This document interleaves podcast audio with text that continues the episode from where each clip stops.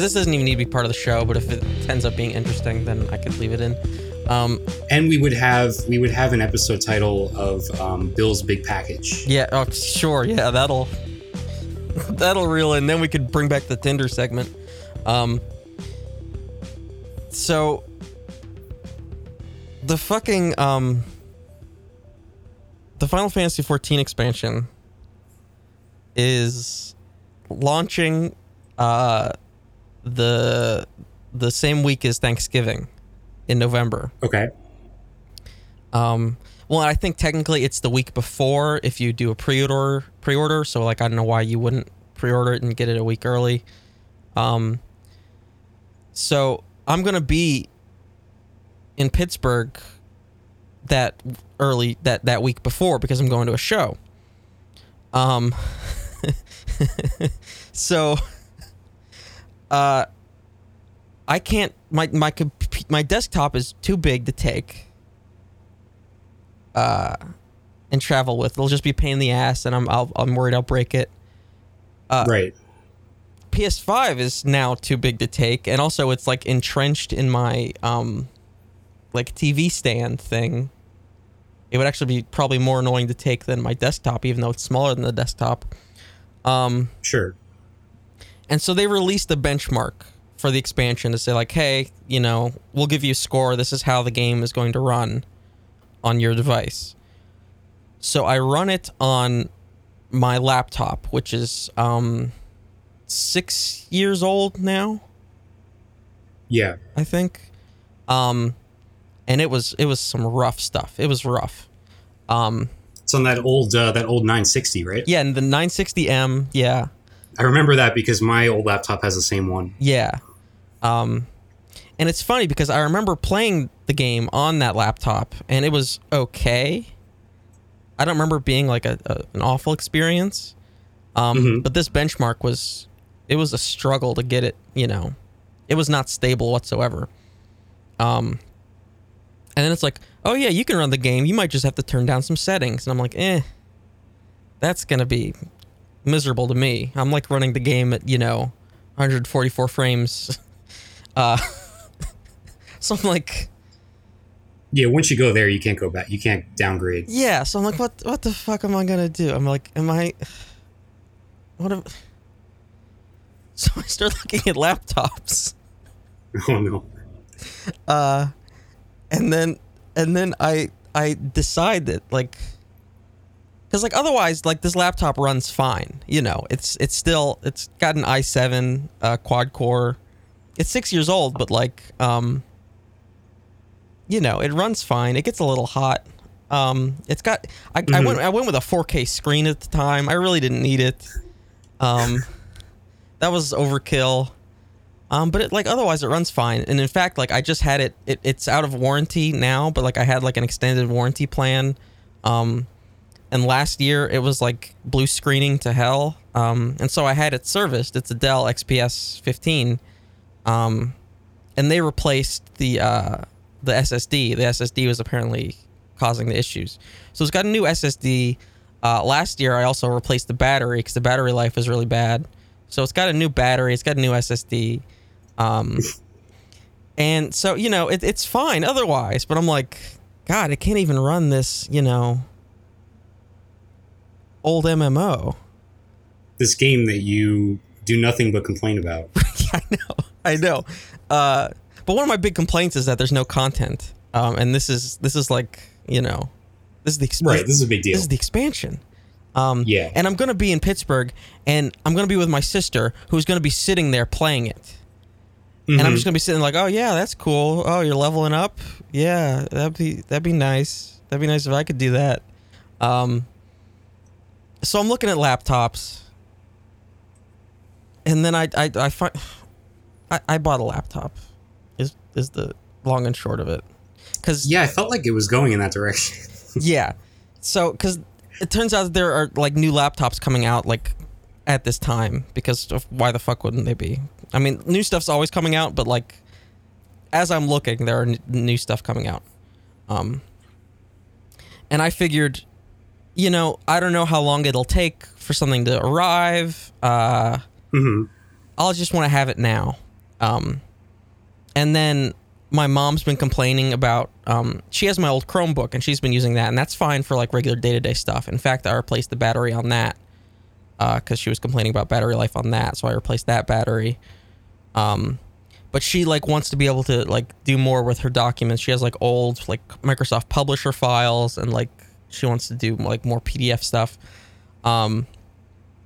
And so originally I was going to sell my computer because I was looking online, and it's still worth a fair bit. It like, you know, even though it's 6 years old. So I was going to be able to like sell it and get some back, you know, for the new one that I was maybe looking at. Right.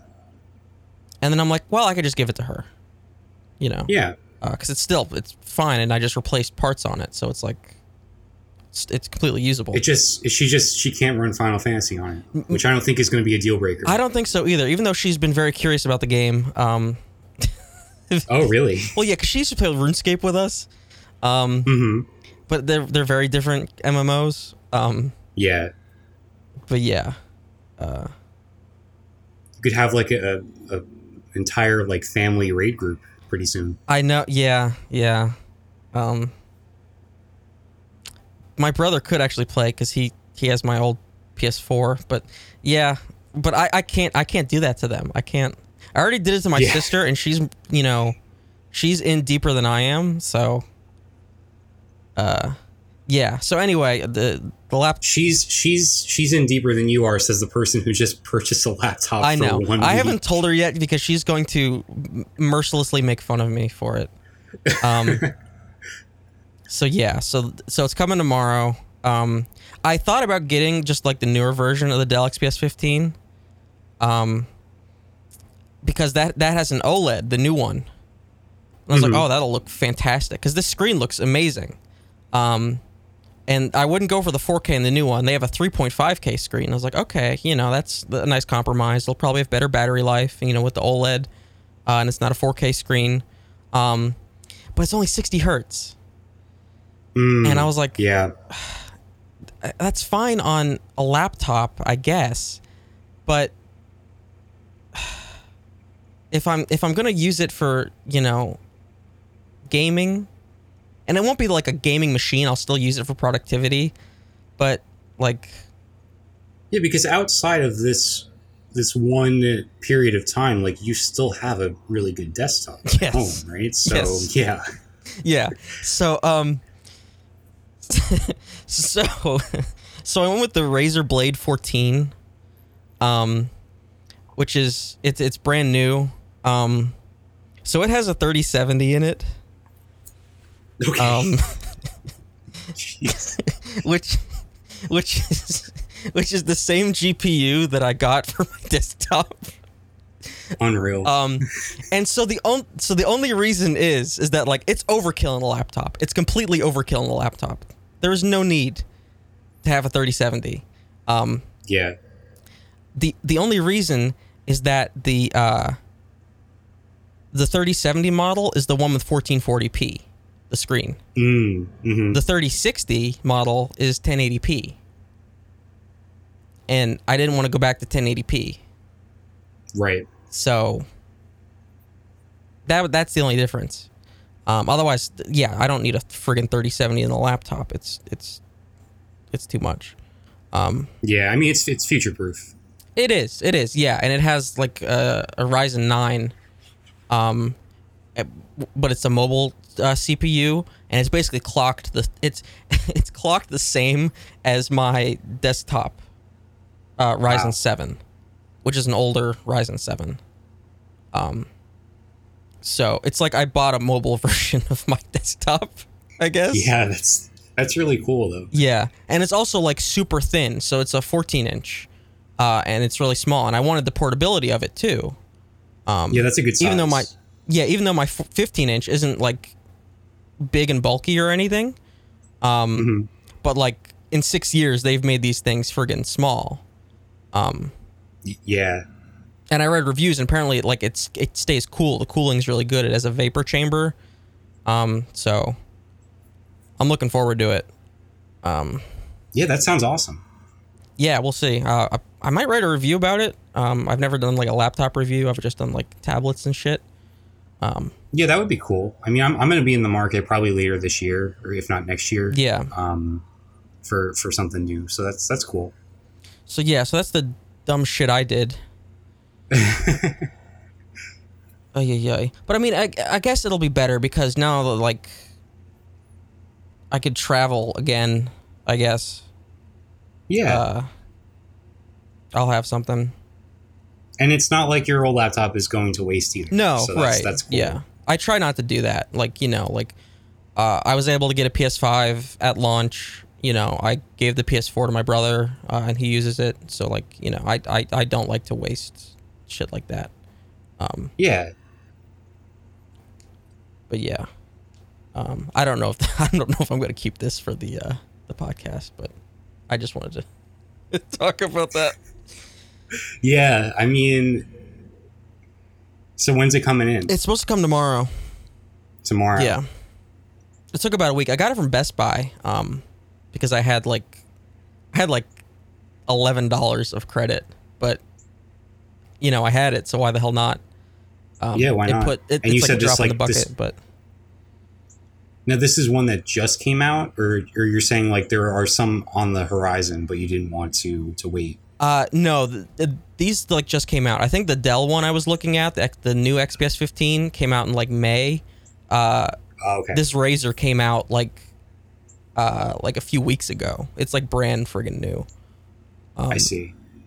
But it just happened to be when I was looking at it, because the Final Fantasy 14 benchmark came out just a few weeks ago, so... Yeah. Yeah.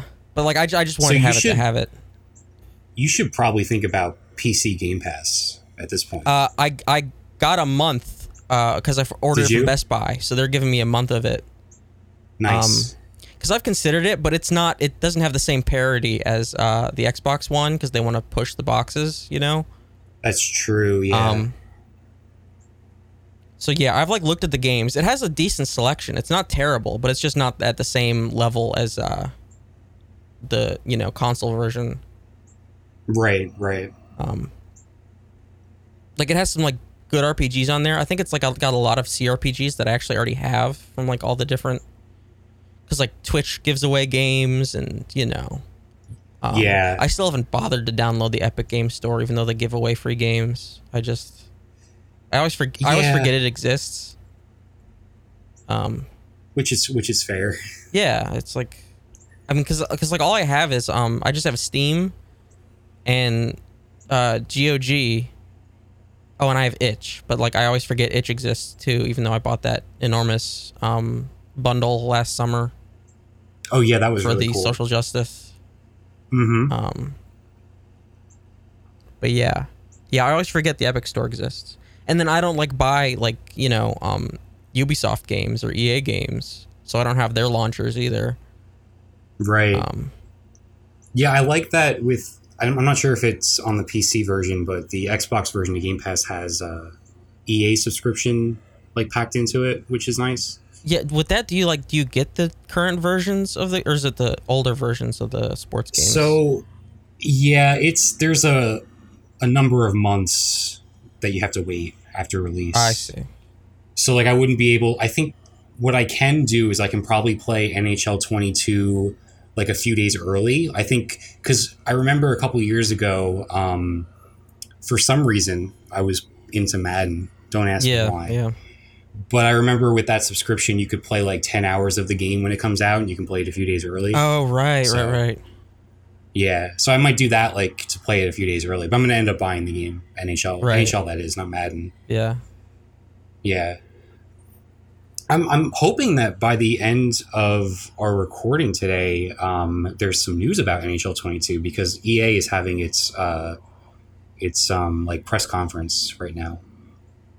Oh, is this in place of their E3, or is this just like a... Yeah, they didn't have a presence at E3, I don't think. Right.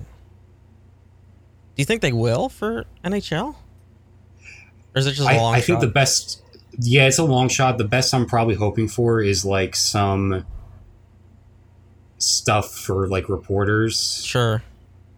After the fact. That's usually what they do, yeah. because you have to imagine it's going to be like FIFA and Battlefield and I don't know, whatever else they have coming, probably some Star Wars thing. Right. Did you see the story about the warehouse full of PS4s? No, I did not. I don't have like the source for the. It was all over the place. But I didn't put this in the thing. There was like a. I think it was in Europe.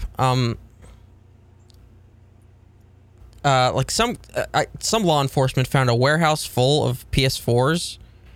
Oh no, I did hear about this. Yeah. And everybody was convinced it was for crypto mining. Like they converted the PlayStations into I guess PCs for crypto mining, but then it turns out that it was to farm FIFA shit. Oh, somehow. No way. I only saw the initial report about the crypto and that they confiscated them. Yeah, no, turns out it was for FIFA shit. Oh, that's wild. Yeah. Which I mean, it's probably like some Ultimate Team stuff. Yeah, yeah. Which I mean, I guess it's like basically the same kind of, you know, it's like basically just trying to get NFTs, but it's FIFA. Yeah. You're probably just like selling that stuff like on the internet for money anyway. Yeah, exactly. That's wild. Mm-hmm. If only NHL had the fan base large enough to justify a warehouse full of right PS4s. Yeah. It's unfortunate because there was some news about FIFA that. There won't be crossplay on the next version, and so like you can kind of assume that NHL won't have crossplay either because that just comes down to like an EA thing, like an infrastructure thing. It's an EA thing. It's not like a Sony thing. You know, it could be Sony because I remember in the past Sony has been like blocking that from happening. Right? Yeah. Yeah. So it could come down to Sony, but it's not like people like. You can go by what FIFA announces to determine like what's going to happen in NHL. Sure. So if FIFA doesn't have something, there's no way the NHL. Right, right. Yeah. So we promised it for weeks now, like a month ago, and we did it. We watched The Sexy Beasts, the first episode on Netflix. Series premiere. Yeah. Well, sort of. Apparently, it was a show in the UK. I looked this up. Of course, because every reality show that comes out in America is like a ripoff of something from, or an adaptation of something from the UK, or somewhere else. Yeah, and the Vulture article or something like that, or maybe it was Variety, something like that. Article I read about it said it was like wildly popular. And of course, it only had one season of 6 episodes in the UK. I was like, oh, okay. Yeah, wildly popular, huh? All right. But yeah, we watched it. We did it. It was only 24 minutes long, which I appreciated. I did too. And I was like, oh, okay. Like, aren't kind of most dating reality shows, you know, like in the 40, 45 minute mark? But I was like, all right. I was like, cool, I don't have to spend a ton of time on this. But then I was like, is there really going to be anything here if they couldn't fill 45 minutes? And yeah, I think they struggled too. At least that's what I thought. Yeah, they did struggle. They struggled and they made some interesting choices throughout the episode. I was thinking we could maybe just kind of go through it sequentially and kind of break down the events of the episode. Sure, yeah, by all means. Because you want to sort of dive deep into this, because we were talking before we started recording. I wanted to maybe cut the segment entirely, because I watched it and like I didn't really, you know, I was like worried I wouldn't have anything to say about it. Because I was just, I even texted you last night. I was like, yeah, it sure exists, huh? Yeah, I should have probably taken that as a sign that you weren't terribly enthusiastic, or at least on the level that I am. Yeah, you really are gung-ho about it. So yeah, please I thought it was fascinating because, you know, we watched the trailer and we saw what the gimmick was and with the prosthetics and, you know, the animal costumes and, but like this episode was strange for reasons I did not foresee. Yeah. So, all right. So to set this up, the format of the show is you have one person, in this episode's case, it was Emma the demon. Mm-hmm. And she is going to go on dates with three men. I did take notes on this episode. What I didn't do was I didn't get the names of any of the guys. I got to tell you, I don't think it matters. I can just kind of refer to them by what the prosthetics they were wearing. Yeah. So we had Statue Man, who's like this sort of, I mean, he referred to himself as like a Greek god. Mm-hmm. At least in terms of like the prosthetics he was wearing. We have Ratatouille. Yeah. It's a guy dressed up as a mouse. And then we had a baboon. Mm-hmm. And so, you know, Emma the demon is going to date these three men. At the end of the first date, she's going to eliminate one. So then you're down to two. The remaining two will then have a second date with Emma. And at the end of the episode, she will choose a winner. And that's how this works. Yeah, that's basically it. That's basically it. Got pretty simple. Didn't really need to go through all that, but I did. Okay, so the first choice that that the voiceover guy, the narrator made that I thought was worth mentioning. So they're introducing Emma. You see her before you see any of her potential suitors. And she is asked the question, what does she look for in a guy, right? Mm-hmm. And so she says that she goes for the bad guys. Yeah. She likes the bad guys. Right, yeah, I remember that. But she likes the bad guys with, you know, a softness to them. Yeah. So the narrator... He says, soft inside with a hard shell. Maybe this is the show where Emma will meet the tortoise of her dreams. So that's the quote from the narrator. And at this point, I'm thinking, well, we haven't seen these guys yet. Surely one of the guys is going to have like a turtle prosthetic. Right? After that little voiceover. Oh, I didn't even think of that. Because why else would she be meeting the tortoise of her dreams? I mean, we're dressing up as like animals here. Like, what else is going to happen? Yeah, but no.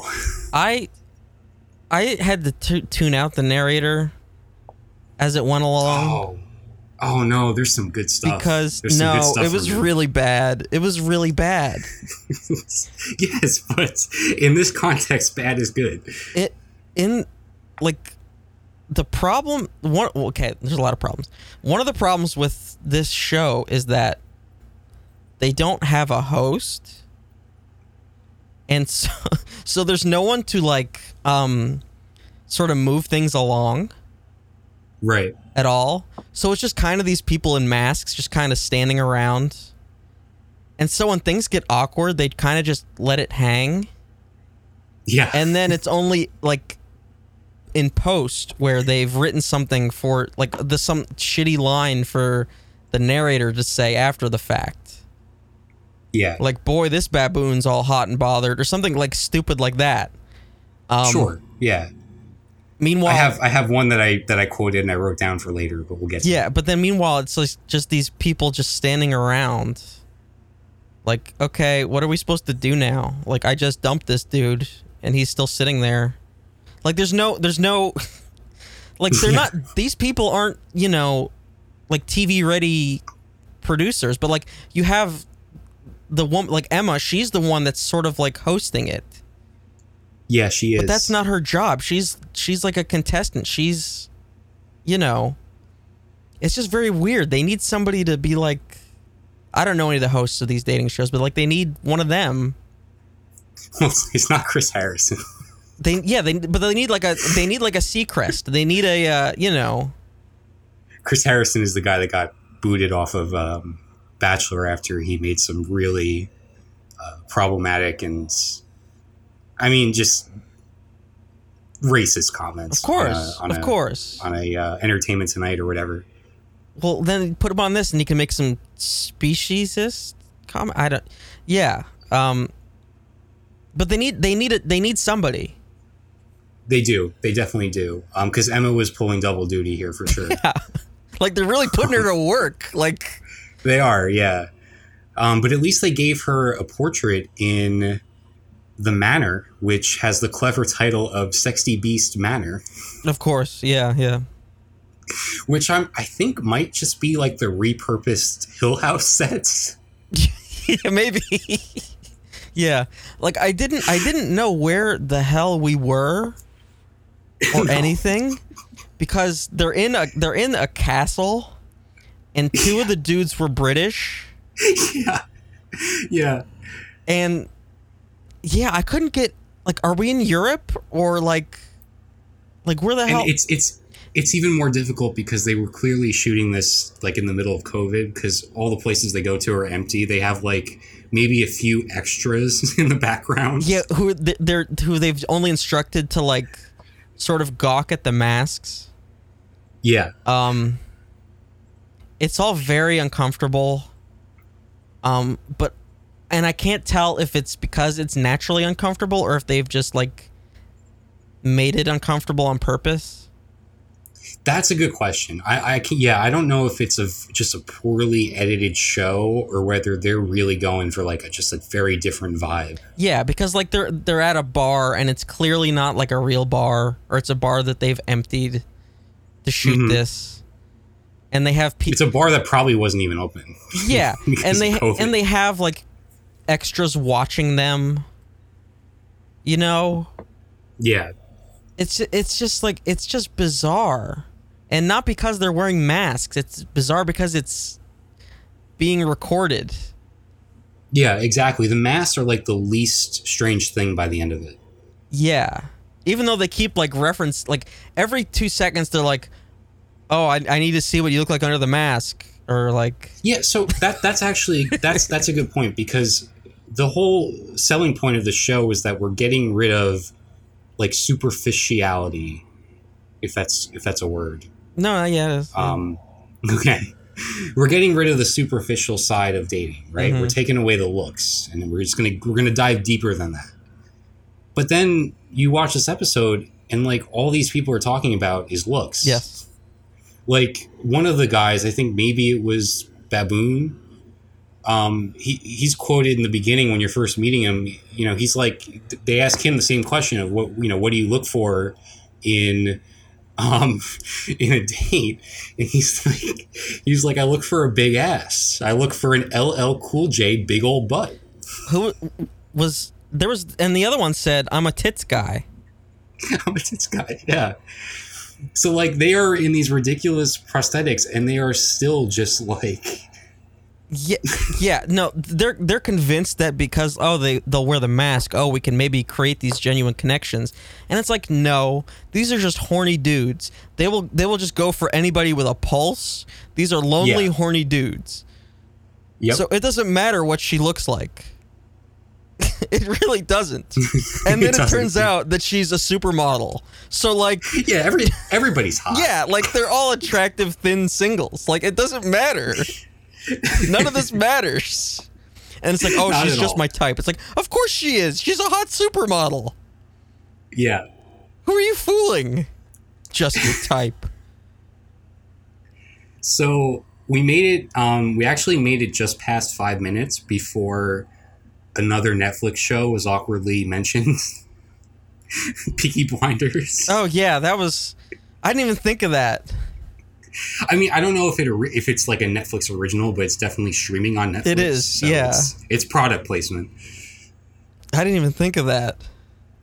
Yeah, yeah. So, you know, we get to the first date at the bar. Very awkward stuff. We really don't get anything of substance. No. From it. And Emma even says that. Yeah. She was like, I didn't really get to know them. Yeah, but now I have to eliminate one of them. Yeah, based on absolutely nothing. Well, actually, not absolutely nothing, because she does have a reason. which we'll get to in a second, but go ahead. But so this was the speed dating round. So she literally got like, I don't know, maybe 15 minutes, which is cut down into, I don't know, 2 minutes each, maybe probably less. Mm-hmm. So yeah, so this is, but at the same time, so we already said that like the people that, the two that survive, they get to go on like a full date later on. Yeah. But then that also gets cut down. So that's also basically like in what you're viewing, that's also a speed date because it's cut down. Yeah, because this episode is 24 minutes. Yeah. Long. And half the episode is talking heads where they have to explain what they're thinking, you know. And most of that is just like, oh, I need to see what's under the mask, or, you know, or I don't care what's under the mask, or I think at one point one of the guys said, "Let me rip that mask off." He said that twice. He said that before he saw her, and then he said it after he was convinced that he was in love with her. Oh man. He said it twice. And they used it twice. There was nothing going on here. Yeah. So, spoiler alert, but Ratatouille is the first guy to be eliminated. And her reasoning for this, which she's talking in front of all three of them, which is incredibly awkward. It's so awkward. And she tells Ratatouille, she's like, yeah, you just talked over me for like the entire day. Yeah. And then, and we saw part of this, and he actually mansplained the term banter. Well, I mean, she did. She said that she didn't know what it was. Oh, did she say she didn't know? Yeah. It? Okay. She was so like, that's I don't know what is that? Which also, like, okay, so it's definitely, she's definitely not from the UK. I mean, her accent didn't match up either. See, I have no idea where they got these people from. Yeah, like, where are we? We're like at the nexus of the universe. Like, it's so bizarre. I don't even know if that amusement park they went to had, like, a name. No, they don't mention anything. They don't mention... Yeah. Like, we're in some, like, Universal Studios lot. It's like, what... Where is this? Yeah. Yeah, so Ratatouille is eliminated, and the voiceover has a line for him on his way out, which is, the mouse dropping has caused a snake. Fuck! Did you catch that? Yeah, I caught it, yeah. Okay. The mouse dropping has caused a stink. Well, wasn't that also because he got eliminated and then he like started negging her like immediately? Oh yeah, like you're gonna regret this when you see what I look like or whatever. Yeah, he said something. Well, I think he said something ruder than that. Yeah, probably. And it was just like, but it's funny though because the way they edit it, like you get a shot of her talking like outside of this, and she's like, yeah, it really doesn't matter what he looks like because his personality sucked. Yeah. And then the voiceover comes on. He's like, well, let's see what he looks like, yeah, it's and what she's missing. Yeah, they edited it wrong. Like it doesn't. Yeah. Because then he asks her. Then he asks her. He's like, well, like, you know, do you regret it? And she's like, just sitting there. It's like, no. She's just she's sitting there. It's like, well, and we already know, so it's just uncomfortable. Mm-hmm. So then we get into the first longer date, and this is definitely the most bizarre segment for me, at least. Her and Baboon go to a spa, like a massage place. This was surreal. And this was some fucked up shit. It's funny. We might not get to this week, but I did put Quentin Tarantino on the list of topics today. And I think they actually brought him in to direct this segment because what you got was close-ups, extremely extended, long takes of their feet. And their feet being rubbed. Their feet being rubbed because they're getting foot massages. Yes.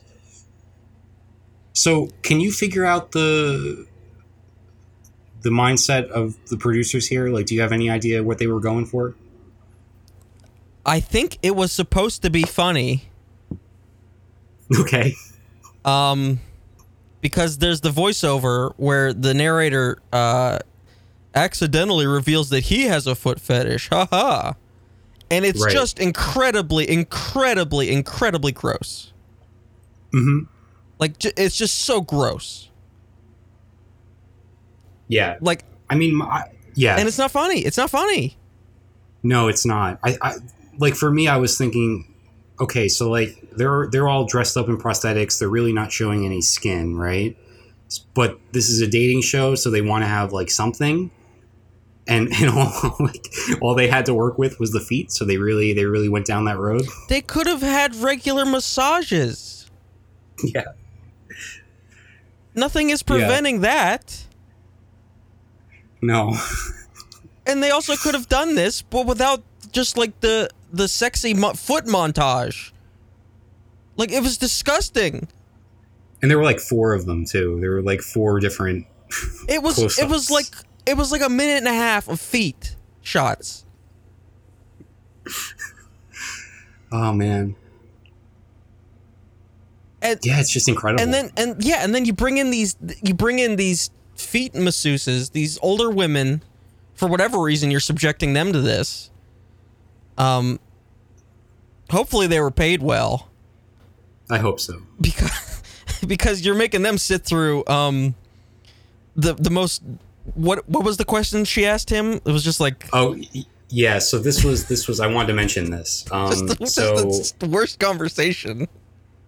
So the guy, and by the way, this isn't Baboon. I was wrong. It's Stone Man. Yes. Just so we have that cleared up. So Stone Man, they're having a conversation during the massage, and he says that he's a very intuitive person. And she's like, oh, well, that's cool. You know, how so? And he says, well, you know, a few weeks ago, somebody asked me to guess their age, and I guessed 26, and they were like, wow, that's you're right. So he successfully guessed someone's age a couple of weeks before, and so that because of that, he's a very intuitive person. I wasn't even gonna get here yet, because before that she asks just like, if money were no object, what would you do? Oh, right, yeah. And he says, travel the world.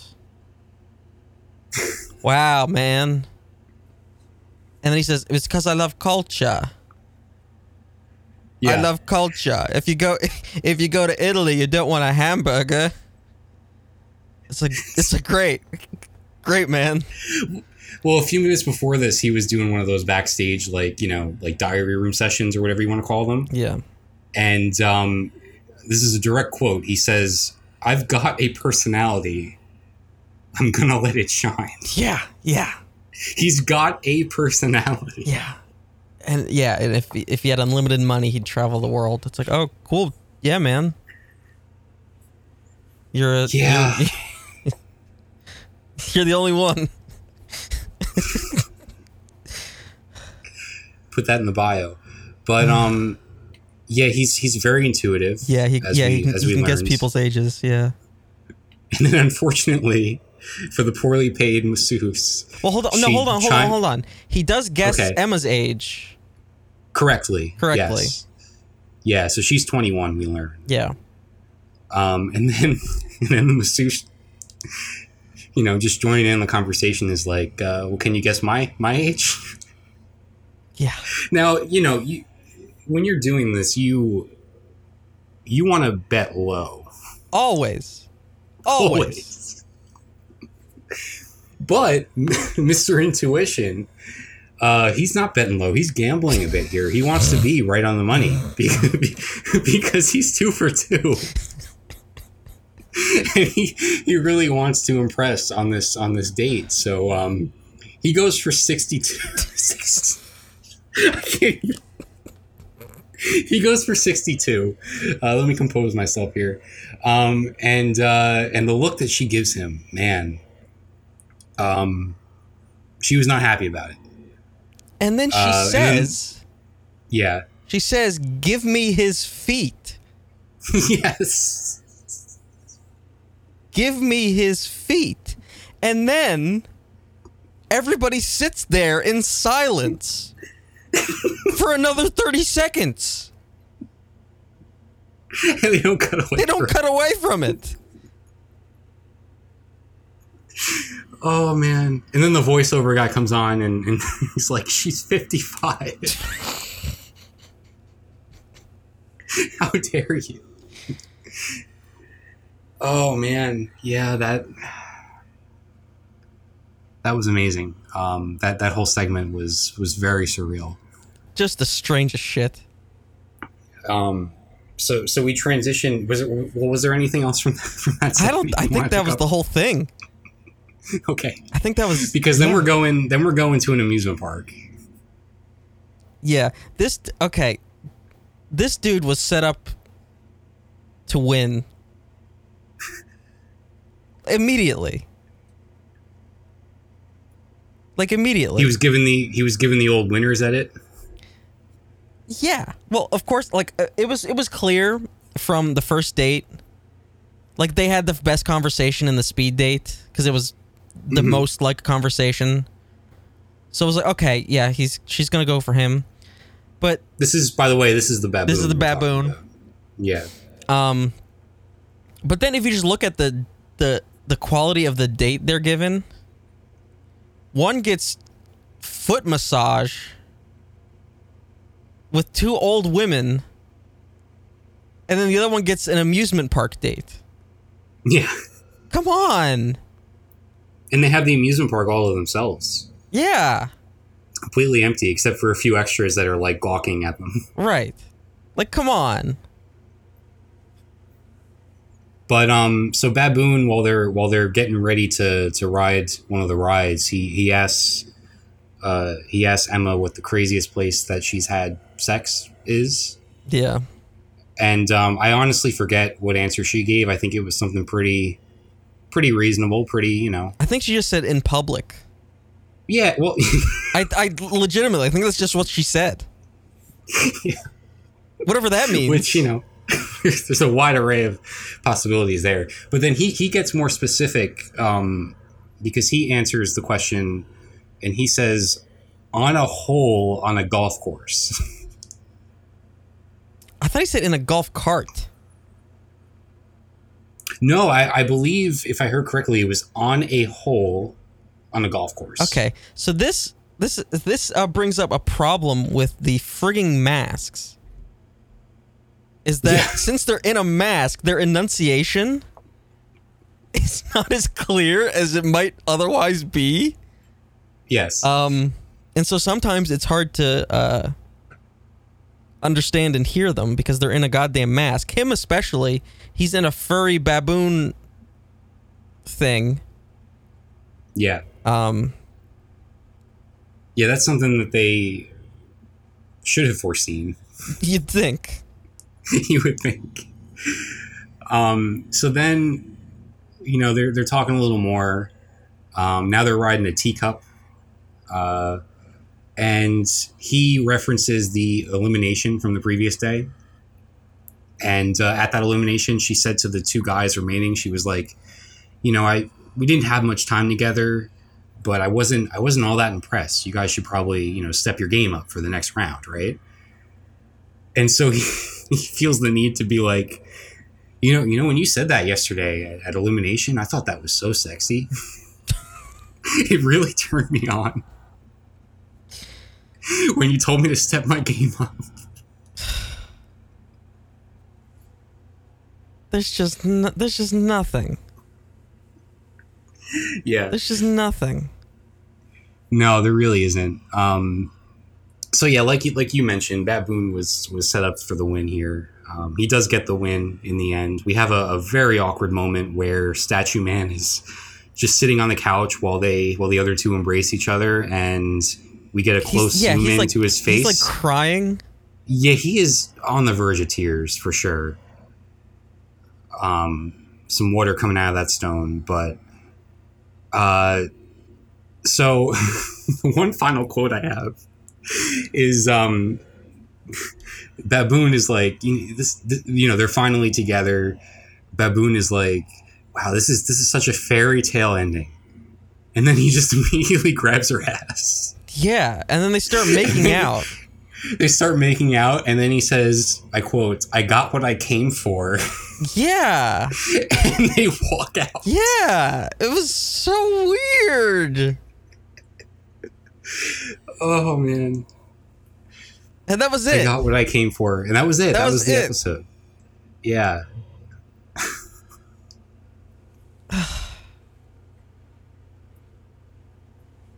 And I was like, okay. Did you stick around for the preview of episode 2?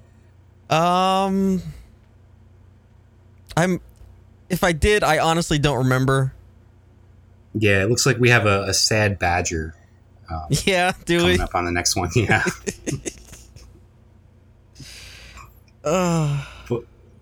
But yeah, I mean, I felt like that was definitely worth getting into, because that was quite a trip.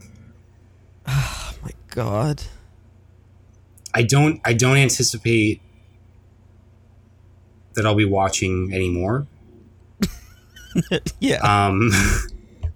Unless we want to do another deep dive next week. In that case, then, you know, I'm on board. But I think what's that? The only problem is that now on my Netflix, it's going to be like continue watching Sexy Beasts, and it's going to be stuck there. Yeah, for like months. Because there's no way to remove those. Yeah.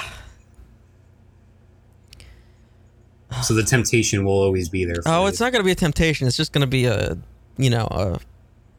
scarlet letter on my Netflix. Yeah. Just really. You need to make a new account. You know, remember when I said that they'd make the first episode like the best one? Mm-hmm. Well, I mean, I think that holds up, because I don't really know how you can top this, to be honest. This was just some dreck. This was just slopped out.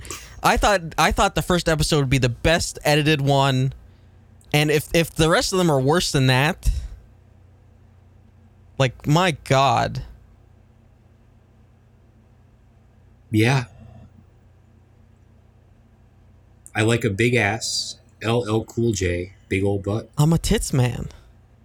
Yeah. I'm a tits man.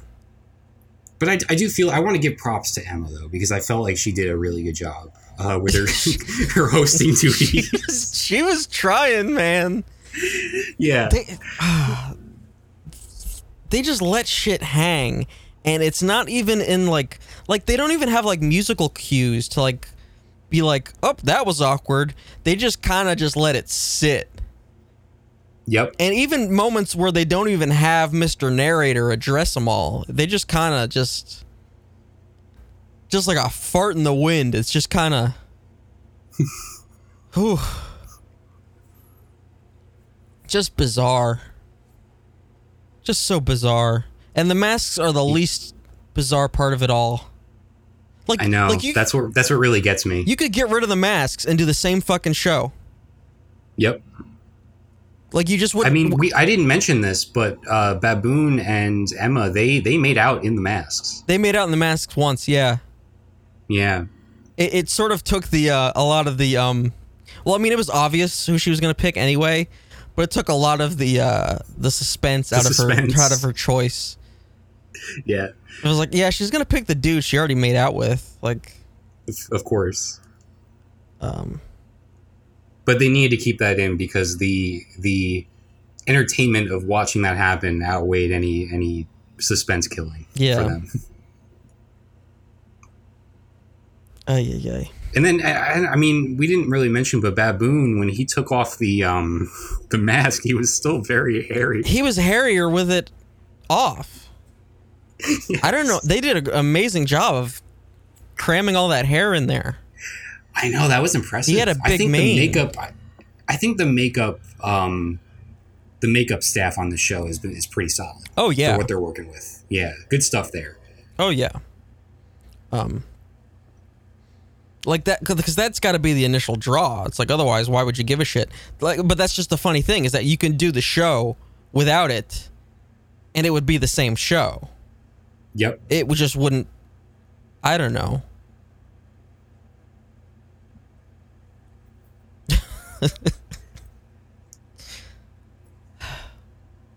I can't believe you wanted to scrap this.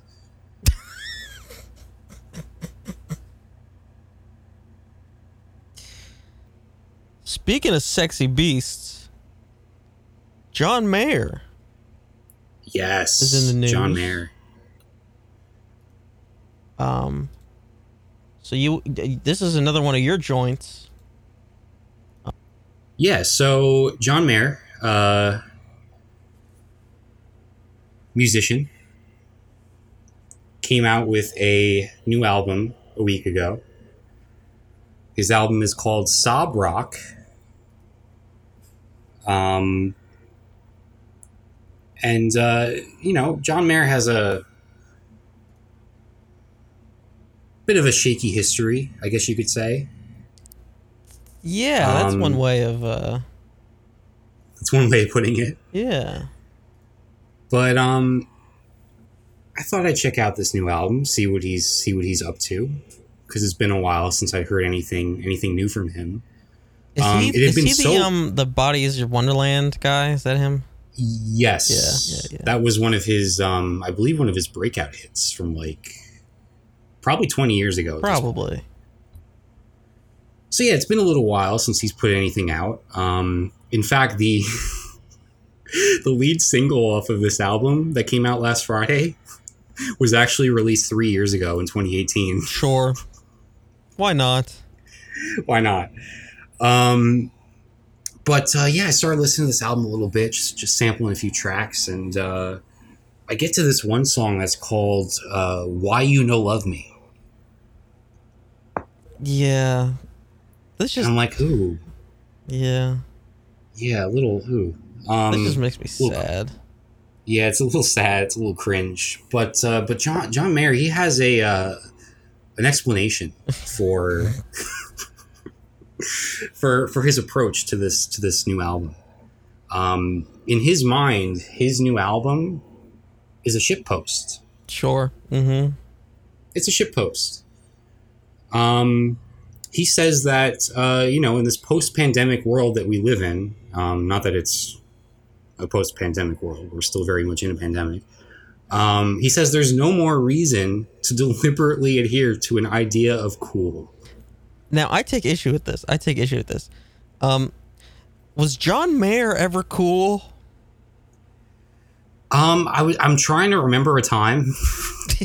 Yeah, that's what I'm saying. And I can't come up with anything, so I'm going to say no. So the idea to me that John Mayer considered himself cool, or was like attempting to be cool, is it's some interesting stuff conceptually. Definitely, yeah. But for him, being able to shed this idea of having to worry about being cool, that gave him freedom to make an album that was, quote, provocative, if not antagonizing. So Mayer went on to say, and this is an article talking to Zane Lowe, a reporter, and he went on to say that he wanted to get in trouble with this album. And he says, I want someone to tell me this is shit.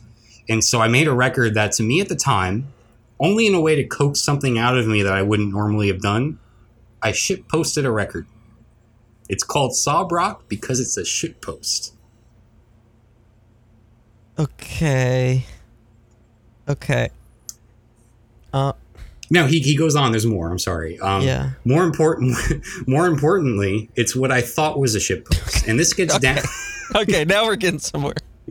Yeah. And this gets down to where you have artists sit down in front of you and play what they think is their garbage, and you go, that's the best thing I ever heard. I ever heard you play. Oh, I see. Okay. So the real point of this is that John Mayer doesn't know what a shitpost is. So that's what we're dealing with. That's what we're dealing with. Because that was my suspicion, and then whenever he gave his definition of a shitpost, he made it abundantly clear. Yeah. I mean, you have to understand, this guy is new to TikTok. He's only been in the TikTok sphere for a few months now. It sounds like he's new to the internet, too, because he also just stumbled upon Rage Comics. Yes. He's doing Why You No Love. Yeah, good so God. Then we get into a painting metaphor. So to continue on here, it says Mayer explained that the desire to break free and shitpost an album came about because he, quote, never wanted to be that artist who runs out of paint colors and begins to just make the same songs over and over again, which, I mean, I'll get to that. But if you're lucky enough to be 20 years in, you have to deal with, wow, these paint colors they want me to use, it's another blue painting. So for me, I'm only interested if I get to put new paints on the canvas. So then he wants to be the crazy guy in the asylum that's painting with shit. Yeah, I can only imagine that the new color is brown. Like what? The fuck? He's mixing like 8 metaphors. Yeah, that one's a little hard to follow, but he does mention that he doesn't want to make the same songs over and over again, and I hate to tell him, but like that's his entire career. Yes. Yeah. And this album is no exception. Apart from just like really intentionally like absurd lyrics, like everything else about it is just textbook John Mayer. Yeah. Well, I mean, Your Body is a Wonderland. That on its own is some absurd shit. Mm-hmm. So, and that was his big one. Yes. I like at the end here, Mayer's certainly not the first musician to shitpost. What's funny is that the album itself might not be a shitpost, but him saying that it is more of a shitpost. Yes. And it's also, it just feels like an excuse to make completely a lousy album, which is what it is. So, and also, it feels like an intentional thing that he came up with after the fact, right? Yeah, but then he also wants somebody to say that it's the best thing that he's ever played. Yeah, he's got this dream in his head. He wants it both ways. He wants it to be shitty and also the best thing he's ever done. Yes, come on. He's looking for validation. Mm-hmm. In all the wrong places. He's not going to get it from this podcast. Certainly not. I mean, I don't know if you wanted to go into his previous. Oh, yes, stuff. I did. Yes, I did. Oh, perfect. Yes, perfect. I did. So it's easy to forget a little bit of John Mayer's past. Perhaps some of the TikTok stans have dug this up. I don't really know. But this is about 10 years ago. John Mayer, for whatever reason, thought that he had license to use the N-word. This is from The Guardian. This is from 2010. In some kind of interview from, I think, Rolling Stone. This is John Mayer, quote, someone asked me the other day, what does it feel like now to have a hood pass? And by the way, it's sort of a contradiction in terms, because if you really had a hood pass, you could call it an N-word pass. And he actually just says the N-word, you know, the full thing. Of course.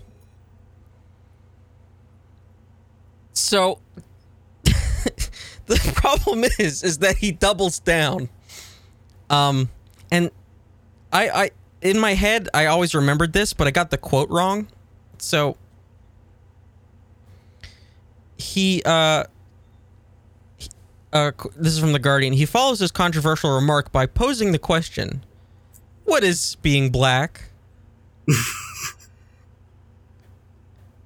He then answers himself. It's making the most of your life, not taking a single moment for granted, taking something that's seen as a struggle and making it work for you, or you'll die inside. Not to say that my struggle is like the collective struggle of black America, but maybe my struggle is similar to one black dude's. Holy shit. Well, I'm so glad that we cleared that up from a true authority on the subject. Holy shit. Yeah, I'd never heard that exact quote. That is horrendous. Holy shit. And he goes on. He goes on. It gets worse. It somehow gets worse. Now, here's the part that I got mixed up in my head. When asked by the interviewer, do black women throw themselves at you? Which, I don't know. This interviewer is, I don't know what they're doing. Mayer responds, I don't think I opened myself to it. My dick is sort of like a white supremacist. I've got a Benetton heart and a fucking David Duke cock. I'm going to start dating separately from my dick. Now, I always thought he said that he had a Nazi dick, or like that his dick is like a Nazi. But no, he said that he has a David Duke cock.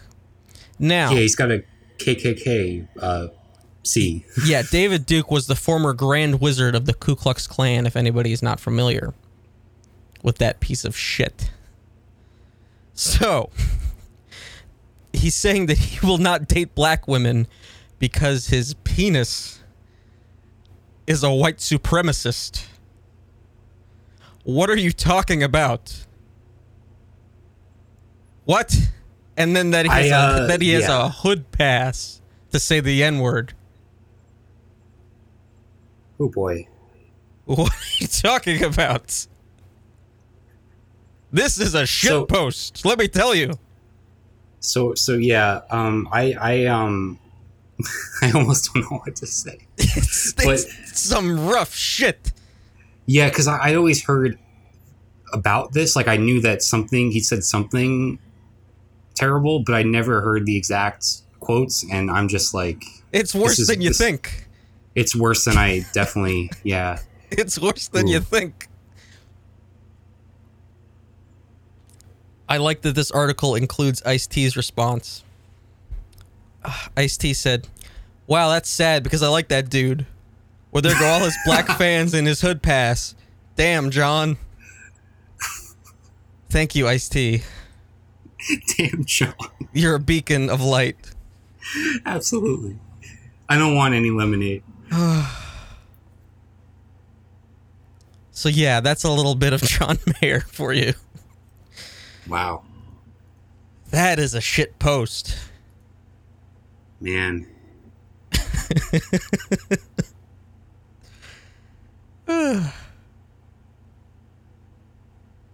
Should we move into other white people that think that they have license to say the N-word? Yeah, I feel like there's a theme here.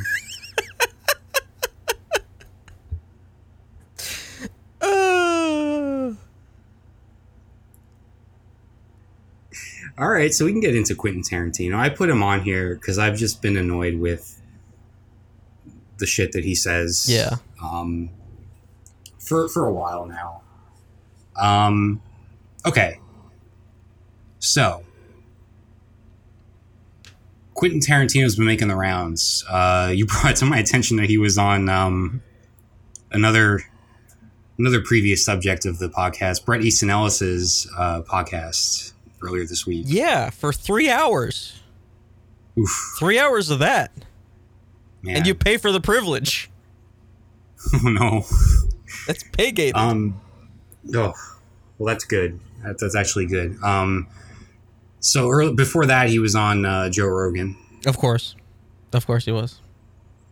I think he was also on Dax Shepard, who's by far the least offensive of those three. Yeah, but he's got... Dax Shepard has a very punchable face. I don't think he's ever done anything that's like... You know? I just... yeah, some people just have that face. Yeah, he's got one. But anyway. So, Once Upon a Time in Hollywood is a movie. It's something that exists in the world. Yeah. To quote your Sexy Beast reaction. Yes. Came out a couple of years ago. This was Tarantino's most recent movie. There was some controversy surrounding it pretty much immediately about one scene in particular, where he depicts Bruce Lee losing in a fistfight to the Brad Pitt character in the film. Sure. People really didn't like that, the depiction of Bruce Lee in this movie. Yeah. It was not fun to watch. It was in poor taste. I mean, the entire movie was not fun to watch, but that's beside the point. So, you know, after that happened, Shannon Lee, Bruce's daughter, came out with a statement. You know, how she critiqued it. She was not happy about it. Mm-hmm. That should be the end of it, right? Yeah. But of course, a couple years later, Tarantino is on Joe Rogan, and he decides to bring this up again. Of course, he can never shut his fucking mouth. Can never shut up, and he says that. Well, he's about to double down on his original defense of this scene. Yeah. So his explanation is that, well, I'll pull a quote from Tarantino. Mm-hmm. So this is what he says on Joe Rogan. He says, if Cliff is the Brad Pitt character, if Cliff fought Bruce Lee at Madison Square Garden martial arts tournament, he would not stand a chance. But as a killer who has killed men before in a jungle, he would kill Bruce Lee. He'd fucking kill him. Bruce Lee is not a killer. He's actually facing a guy who could kill him. It's a different story. He goes on to say, where I'm coming from, I can understand his daughter having a problem with it. It's her father. I get that. But anybody else, oh, suck a dick. He then says that the real Bruce Lee had no respect for American stuntmen. That's rich coming from a guy that didn't have respect for his... actors. Yes. And force them to do some fucking dangerous stunts without stuntmen or stunt performers. Right. And injured them. Yeah, the hypocrisy here is just overwhelming. Yeah. But there's a fundamental issue with this defense that he's made here, which is that Cliff is a fictional character that Tarantino created, and Bruce Lee was a real person. Yeah, this is his Hollywood fan fiction. Totally. Yeah. This is absolute bullshit. Like, it just is nonsense. Yeah, this is like Can Goku beat Superman? Like, exactly. Except one of them. This is could Superman versus Michael Jordan? Yeah. You involve a real person that existed. Yeah, and it's nonsense, and it's very clear when you watch this, and based on things that Tarantino has said, that the only point of this scene was to basically make fun of Bruce Lee. Yeah, like that's really it. So after this podcast came out, Shannon Lee was compelled to make another statement. And she had a guest column in the Hollywood Reporter. It's a good piece. I would recommend reading it. I did pull some quotes from it. Basically, she says, I'm really fucking tired of white men in Hollywood trying to tell me who my father was. Right. Yeah. So she says, calling her father arrogant and an asshole when they have no idea and cannot fathom what it might have taken to get work in the 60s and 70s in Hollywood as a Chinese man. I'm tired of white men in Hollywood mistaking his confidence, passion, and skill for hubris, and therefore finding it necessary to marginalize him and his contributions. She also goes on to make the point that Tarantino's continued criticisms of Bruce Lee are especially not welcome right now. Quote, at a time when Asian Americans are being physically attacked, told to go home because they are seen as not American, and demonized for something that has nothing to do with them. Yeah, Yeah. This is also the guy that, like, tokenizes Asian culture. Like, that's, like, all Kill Bill was. Yes. Yeah, yeah. So, I mean, I think this just comes down to, I mean, it's problematic in a number of ways, but it comes down to the issue of Tarantino is someone who has the freedom to do whatever he wants in Hollywood. Yeah. And he just seems oblivious to the fact that most people, especially minorities, don't have those same opportunities or the unlimited resources or the power to do those things. Mm-hmm.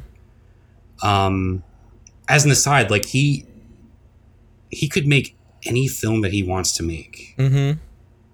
And that movie was Once Upon a Time in Hollywood. Like, I just really don't like that movie. Mm-hmm. And that was the film that he had the freedom to make whatever the hell he wanted, and that was the end result. Like, yeah, come on. But anyway, that's beside the point. But yeah, like this kind of leads into another issue from earlier this year where Joshua James Richards, he's the DP for Chloe Zhao, the Best Picture winner and Best Director winner for Nomadland. Mm-hmm. So during, like, I guess the press tour for that film earlier this year, Joshua James Richards, he called out Tarantino on some bullshit dating back to 2014 when Tarantino was at Cannes doing a press conference at the Cannes Festival. Mm-hmm. Pulp Fiction that year was the only movie that was being screened in 35 millimeter.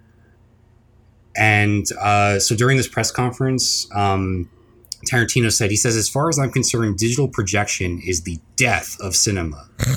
The fact that most films aren't presented in 35 millimeter means that the world is lost. Digital projection is just television in cinema. So Joshua James Richards is like, no. He says, Tarantino, this is a quote from Richards. He says, Tarantino says digital is death of cinema. Fuck you, man. Chloe could get no backing because she's a Chinese woman. With digital, we could make our own movies for $100,000 at the level they could be shown as cinema. Mm-hmm. So yeah, he's 100% correct there. And the proof is that she won Best Picture at the Oscars, and she's a renowned filmmaker, and they have made 3 terrific movies together.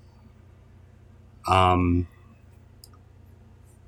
like, there's Nomadland. He was also the DP on her debut, which is Songs My Brother Taught Me. Mm-hmm. And I didn't know this until I was just, like, researching for this story, but he used that film as his NYU thesis. Oh, wow. And that movie, let me tell you, is better than anything I've seen from Tarantino. Well, yeah. Yeah, so, like, that just, it's another case of Tarantino just spouting his bullshit because he can do whatever he wants, and he thinks that, like, the way he does things is superior, and anybody else that doesn't do it the same way is inferior, and he's completely ignoring the fact that, you know, other people don't have those same opportunities. Mm-hmm. And to be a fan of film and to just, like, completely dismiss anything that's shot digitally. That's ridiculous. Is, like, the most ridiculous thing. 'Cause that's what most films are nowadays. Right. And like that cinematographer mentioned, like, the fact is that it's cheaper to work with, and so people do not have the resources to source film the same way that directors that have been successful for 30 years can just do with a snap of their finger. Totally.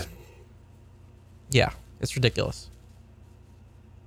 And, like, this point is proven without even getting into how great Richards is as a DP or how great Chloe Zhao is. Like, that's beside the point. But yeah, like, they make beautiful movies. It's also ignoring the fact that you can do amazing things with digital. Yeah. Yeah, totally. Their three films together are all stunning. The other one is The Rider from a couple years ago, which is great as well. But yeah, like just this ongoing bullshit from Tarantino, walking around saying all this nonsense. It's just, it's annoying me. Yeah. I wanted to mention it. I wanted to bring it up. Mm-hmm. So now Tarantino bought a theater in LA, the Vista Theater. It's apparently historical. It was shut down. And he is only showing 35 millimeter films at this theater. And he says that they're going to show first run movies there, but only if the studios present him with a 35 millimeter copy. And that is just an extra expense that is not always going to happen. Yeah. So yeah. Like what movies are you going to like?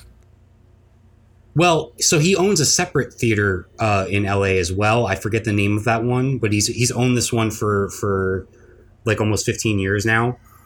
But in 2014, he took over the curation of it. And since then, he basically just shows like double features of his movies, and he shows like classic films that he likes. So like way to spread the love in cinema there. Right. Yeah. Like, come on. Like he can do whatever the fuck he wants if he buys it, but like it doesn't, you're not really, even practicing what you're preaching if you're trying to, like he always his whole thing is like, oh, I love film, blah, blah, blah, blah, blah. That was the whole point of of Once Upon a Time too. And it's like, no, you're just sort of an nepotist and, you know, you stroke your own ego. Yeah. Yeah. And with Once Upon a Time, it wasn't even just like a love letter to film. It was a love letter to a very specific type of old Western, like campy Western movie. Yeah. That was made for like an era and that nobody cares about except for him, and does not at all make for a compelling wide release film. Yeah. Just really ridiculous there. But, yeah. So like you mentioned practicing what he preaches, like, okay, he can just talk shit about other people. Or like, if he really cared that much, he could maybe try and like, I don't know, start a studio that made films in like on film and not digitally, or like he could try to like fund filmmakers that he likes. Right. Or like use his power and influence that way instead of just like sitting in the corner and complaining and like buying up this theater and like living in the past by showing just his own movies and like some, you know, stuff that he likes from a long time ago. Right. Yeah. He's just annoying. I'm not a fan. No, me neither. The only movie of his that I found watchable was Reservoir Dogs. Mm-hmm.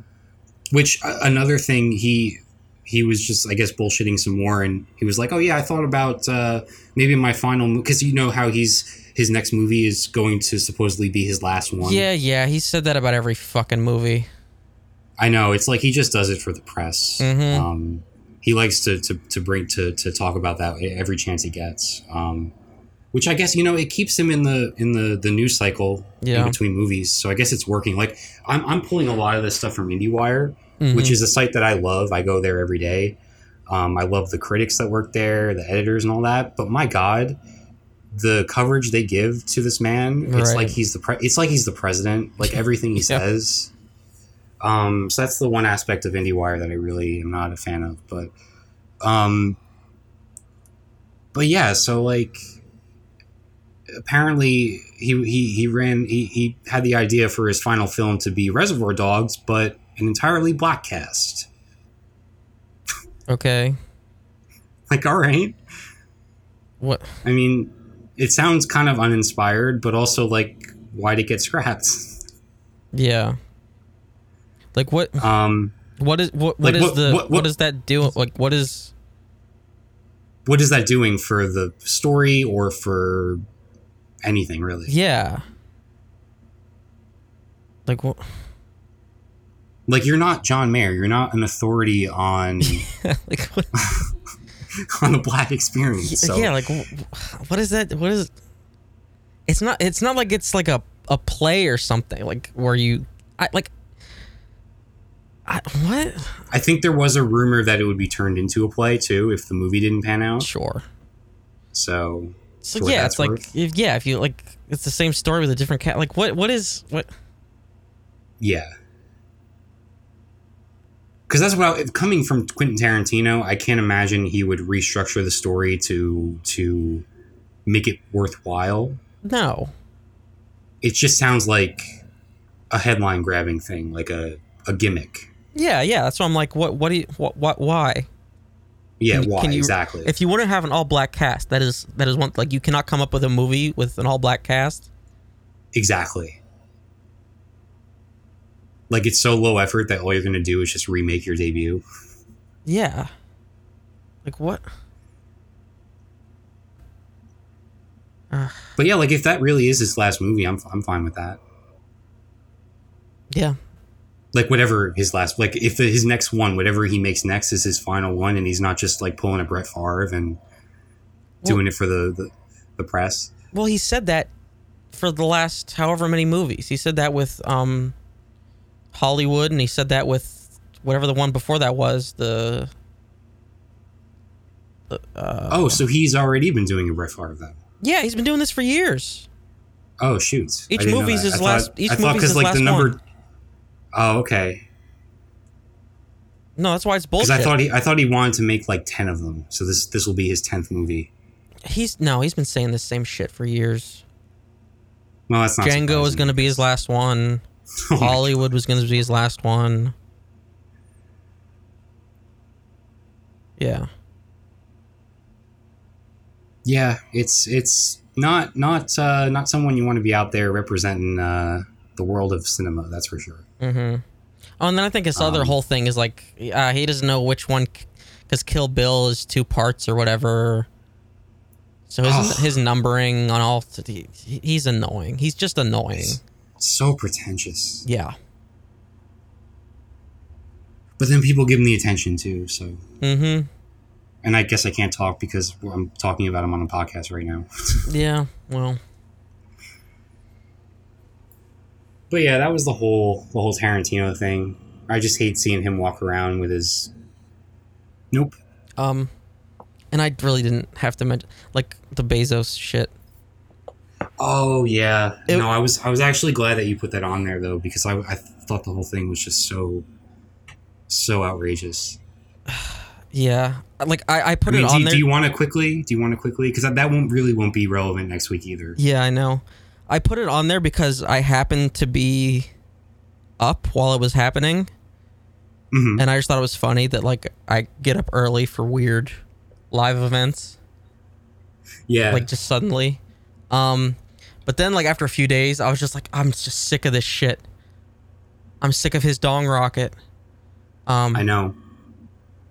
But yeah, so the Bezos rocket thing happened. They didn't go to space. They were not in space.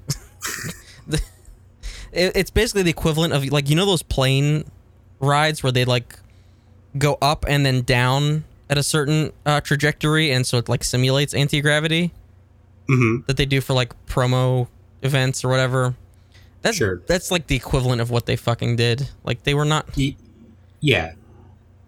They were out there for like 11 minutes or some shit. Yeah, he rode a dick for 11 minutes. Yeah. But the like, because there was the live feed or whatever on CBS, and so I clicked on it because it was on Twitter, and so I clicked on it and. I was there for this quote. I don't know which CBS anchor was saying this, but they said, "Can you imagine a better crew to go to space with? Jeff Bezos, his brother, a 72-year-old and an 18-year-old." And they were like serious. They were serious. And I was like, "What are you talking? What? What are you talking about? Yeah, I want to go to space with Jeff Bezos, his dumb fuck brother, his blood boy, and then some old man. Yeah, that's my crew. That's my... I'm Commander Shepard, and this is my crew. Man. Just the bleakest... The bleakest shit in the world. Oh, it really is. I mean, just the whole idea of all these billionaires suddenly obsessed with going to space as the world below them is burning. Yeah, it's this dick measuring contest, and then his whole thing is like, well, we got to move all the industry out to the moon. It's like, what? Man, did you see how he thanked? He thanked Amazon employees and customers for making it possible. Yeah, because we paid for it all. Yeah, it's like, we fucking know you fucking chode. Yeah, you don't give them livable wages, and their working conditions are shit, and that's why you were able to go to space. Yeah, they can't piss. They can't piss at work, and you're going to space on a cock rocket. You're cocket. I saw a tweet. If I knew we were talking about this, I would have kept the source of it. But I did see a tweet where somebody was like, if he wanted big dick energy, he would have just fulfilled all the teachers' Amazon wish lists. Yeah, he can end hunger. He can. Yeah. Yep. But no, he's got to be in these dick measuring contests with these billionaires. In his stupid cowboy hat. Like. It's so ridiculous. And just the fawning coverage of it from these news outlets. Yeah. Like, who gives a fuck what he does? Who gives a fuck? There is a wildfire in the West that is the size of Oregon. And we're excited about this. Can you believe that Jeff Bezos took his blood boy up to the atmosphere for 11 minutes? Wow. Like, what? And the other one, Branson, who gives a shit? Yeah. Musk, who gives a shit? They're trying to leave. They're like dining and dashing. Mm-hmm. Yeah. They left a big old mess on the table, too. Yeah. Fucking cowboy hat. And it's hilarious, too. It's like, these dudes, like, will go through a divorce, and then they're so obscenely wealthy that they can't just buy a sports car. So they need to... They're trying to go to space instead. Yeah. My God. Just let me know when he's going to go and he's going to stay there. Right. It's like, yeah, good luck. Go to places that don't have a livable atmosphere. Go ahead. Go right ahead. While continuing to make our atmosphere unlivable. Yeah. Just, what a joke. Yep.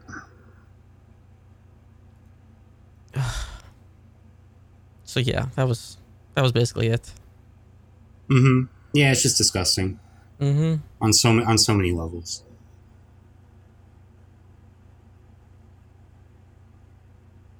I was like awake, and I was actually doing notes for the show pretty early, and I was like, oh, what's going on? And then I see, like, oh, that looks like a dong. He's in a dong rocket. Okay. Yeah. Cool. Yep. Whew. Yeah, that's probably gonna do it for us. On that note. Do you think anything about the design of that rocket had to do with, like, aerodynamics? Who knows? It's like, this was necessary. I'm gonna just go full Freudian. It's just so fucking Freudian. Yeah, no, it really is. It couldn't be more transparent. They're literally in a dick measuring contest with each other. Like, yeah, it's all a big joke. Yeah. It's like, you did what a Russian monkey did in the 50s. And actually, the monkey was better at it. Like, come on. Yep. You and your dipshit brother. God. Yeah, that's our show. That should do it, yeah. That's our show. Hope you enjoyed it. Do have an update for you. The show's now on Stitcher, Podcast Index, and TuneIn. And speaking of Jeff Bezos, hopefully soon we'll be on Amazon Music. I sent in the application because I thought we were already on it, but then I was going through and like double checking everything. So we'll be on. He's been busy. He's been busy. Jeff's got to do that after he comes back down into orbit. So yeah, if there is any sort of podcast service we are not on, please let me know, and I will try to accommodate. And for a non-exhaustive list of all the services you can find the show on, check out video.denandrow.co. And as always, if you have like any kind of third-party, pod catcher service, you can just use the RSS feed and add it to your app, and it'll work just fine because that's what I do. Same. Yeah. And by the time this is live, Denner Publishing is going to be having a Christmas in July sale for Fred's First Adventure. That'll be going until July 31st. Hardcover and ebook will be on sale, so check out publishing.denandroad.co for details on that. Because I got to figure out pricing today and tomorrow. So, yeah, makes a great gift for the little ones. Check that out. You can follow me everywhere at Den and Road. Facebook is Den and Road. Facebook.com/DenAndRoadTV, Twitch.com/DenAndRoadTV. The email is video@denandroad.co. That should be everything. Yeah. I realized that this has been the longest consecutive stretch of episodes that this show has had. Really? Yeah, it's pretty cool. Normally we would do it ended up being one a month was kind of the best. And we've been weekly for a good long stretch here. So hopefully this doesn't jinx it. Yeah. But we have not had show breaking technical issues either. So knock on wood with that. So yeah, this has been good. We will see you next week, as long as I didn't completely ruin things by putting that out into the world. Yeah. So yeah, thank you for listening. We really appreciate it.